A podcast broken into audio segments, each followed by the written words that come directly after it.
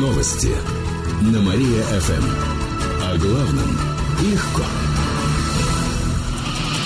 Здравствуйте, в прямом эфире на Мария-ФМ Алина Кодрихова. В этом выпуске о событиях из жизни города и области. Курильщики поплатятся за вредную привычку. С 15 ноября за в общественных местах будут штрафовать. Кроме того, с этого дня будет запрещена реклама табака и курительных принадлежностей. Подробнее расскажет мой коллега Сергей Игнатьев.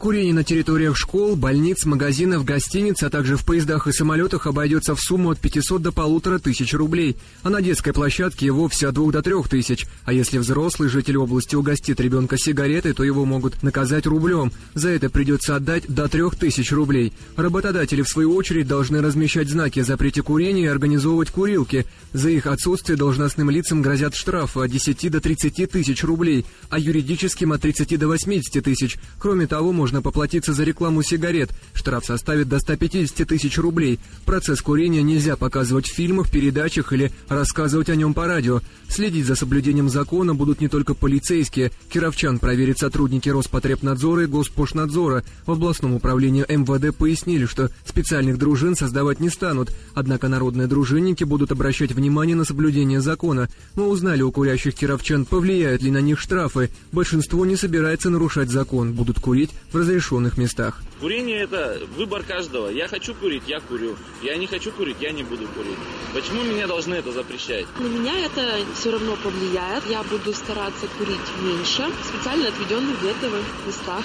А я бросаю все. Недавно бросил совсем. Я думаю, что будет правильно, что в общественных местах будет штраф за это. Если придумают какой-то альтернативный вариант, который позволит курить в других местах, то на мне это никак не отразится. К другим новостям. Более трети кировских бизнесменов готовы уклоняться от налогов, а каждый третий уверен, что конкуренцию невозможно выдержать, если соблюдать закон. Такие данные были получены в ходе опроса предпринимателей. Информацию озвучили на круглом столе о теневом секторе экономики. Накануне он состоялся в общественной палате при участии губернатора. Теневой капитал максимально сконцентрирован в сфере торговли, услуг и ЖКХ, а также лесопромышленного комплекса и строительства, передают в пресс-центре правительства. То есть такой бизнес не зарегистрирован, а значит может укрываться от налогов. Власти планируют с ним бороться. Так, надзорным органам предлагают проверять легальный бизнес реже и минимально наказывать его за несущественные нарушения.